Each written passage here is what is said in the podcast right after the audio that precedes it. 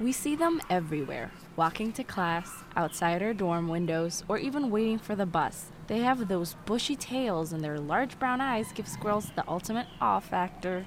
Here at MSU, the squirrels are not shy. They stare as you walk by, tilting their heads as they examine your hands in search for food. Human biology student Bilal Slayman recounts had like one run across my foot before. In fact, he often interacts with the squirrels he sees skipping around campus. I usually just come out here and like feed them like after I come out of the calf or something. They seem like a lot more friendly and like it's kind of cool that you can get so close to like the wildlife. Unfortunately, Jordan Burrows, wildlife outreach specialist, does not think this is a good idea.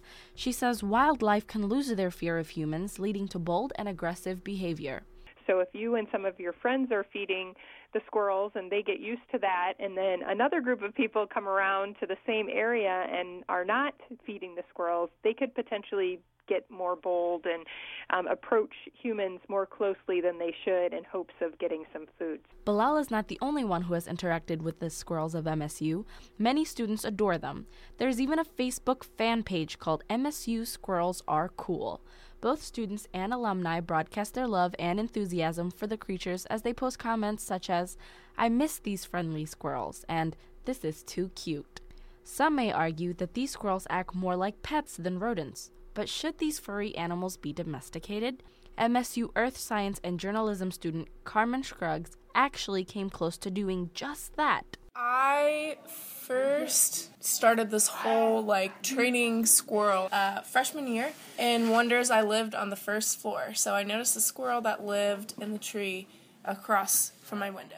And like your typical courtship, it started kind of slow. I would just throw out like some almonds or some nuts, and he would like come over and get them. And then over the process of a year, he would slowly get closer and closer, and then I got him to hop up on my ledge. And so Sophomore year, I lived in the exact same room because I reserved it as a single.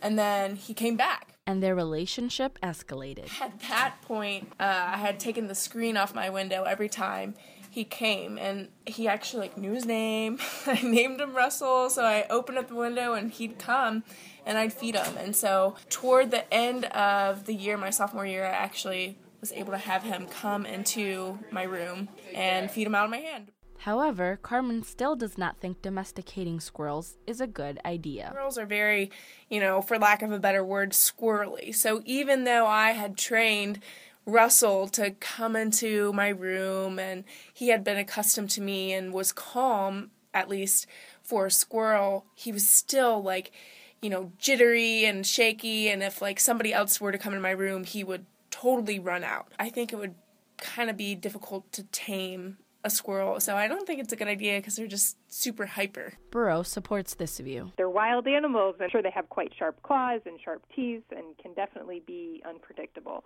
So I would discourage anyone from having a squirrel or any other wild animal as a pet. Burrows says that domesticating squirrels is actually illegal because they are game animals and are protected under a permit issued by the Department of Natural Resources. However, these permits are not issued to allow someone to take a wild animal from the wild and keep it as a pet. Although we cannot cuddle with the squirrels legally, or ever, they are important to the environment. They um, inadvertently help plant forests and other trees when they bury those um, those nuts, and then um, they turn into seedlings the following spring. So I think focusing on the habitat and what are the habitat needs of the squirrels, and then seeing what or other wildlife in general, and seeing what you can do to enhance that habitat. We can continue to observe their cuteness from afar and keep them around MSU by making sure they have their fresh fruits and seeds to feed on, protecting their shelters, and giving them their space.